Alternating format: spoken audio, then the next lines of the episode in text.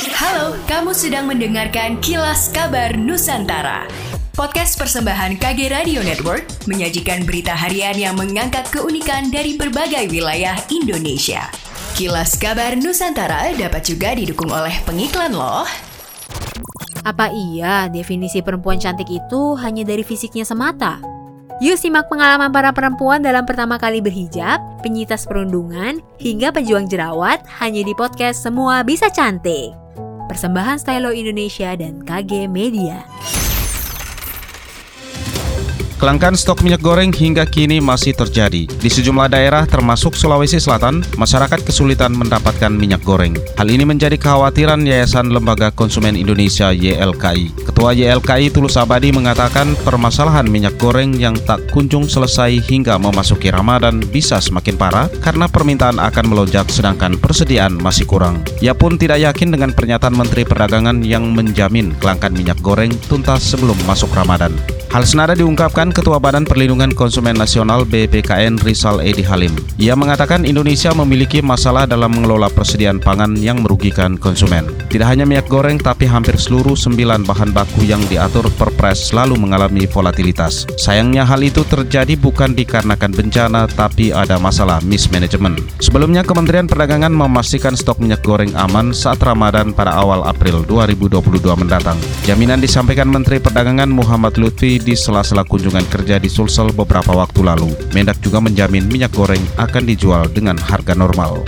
Tiga produsen lokal antusias siap menggelontorkan minyak goreng menyambut kunjungan kerja Menko Bidang Perekonomian Erlangga Hartarto dan Wakil Menteri Perdagangan RI Jerry Sambuaga di Pasar Terminal Alang-Alang Lebar, kilometer 12 Palembang, Sabtu 5 Maret 2022 pukul 10 waktu Indonesia bagian Barat. Kepala Dinas Perdagangan Sumsel Ahmad Rizali mengungkapkan, pada dasarnya beliau ingin mengecek Domestic Market Obligation atau DMO, apakah sudah berjalan dengan baik atau masih ada hambatan. Dalam kesempatan itu, Dispirendak akan menampilkan tiga produsen minyak goreng lokal Sumsel, yaitu Sinar Alam Permai atau SAP, Indokarya Internusa, dan minyak curah dari Jaya Maju Mandiri. Menurutnya, tiga produsen lokal Sumsel ini sebetulnya sudah dapat mencukupi kebutuhan Sumsel setiap bulannya. Tetapi, memang saat ini produksi masih terbatas. Ia berharap ke depan produksi makin lancar sehingga bisa mengatasi kelangkaan minyak goreng ini. Dalam kunker nanti, SAP akan menurunkan 7 ton minyak goreng kemasan sederhana dengan harga HET Rp13.500. Kemudian Indokarya Internusa akan menurunkan 7 ton minyak goreng kemasan sederhana dengan harga HET Rp13.500 dan dari Jaya Maju Mandiri akan menurunkan khusus minyak curah satu tangki sekitar 8.200 liter dengan harga Rp11.500 menjual dengan sistem jergen. Ahmad Rizali berharap mudah-mudahan hal tersebut tidak hanya berlangsung pada tanggal 5 Maret saja. Misalnya belum habis, akan diteruskan tanggal 6 sehingga bisa dihabiskan. Untuk masyarakat yang mengetahui info ini, silakan ikut dalam program ini. Tidak perlu berdesakan dan menjaga prokes, serta khusus kemasan satu orang dibatasi dua liter. Kementerian Perdagangan Republik Indonesia seperti diketahui sebelumnya telah meluncurkan minyak goreng yang berasal dari bahan baku crude palm oil atau CPO hasil domestic market obligation atau DMO yaitu 20% dari ekspor CPO untuk minyak goreng.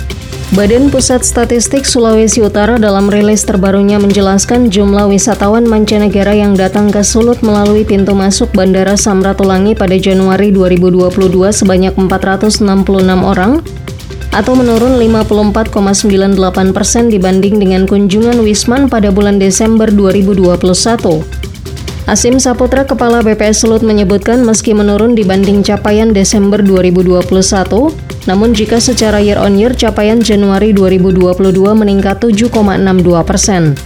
BPS juga merincikan kunjungan Wisman itu didominasi oleh warga Tiongkok sebanyak 227 orang atau 48,71 persen, Rusia 109 orang atau 23,39 persen, Jerman 23 orang 4,94 persen, dan Amerika Serikat 20 orang atau 4,29 persen.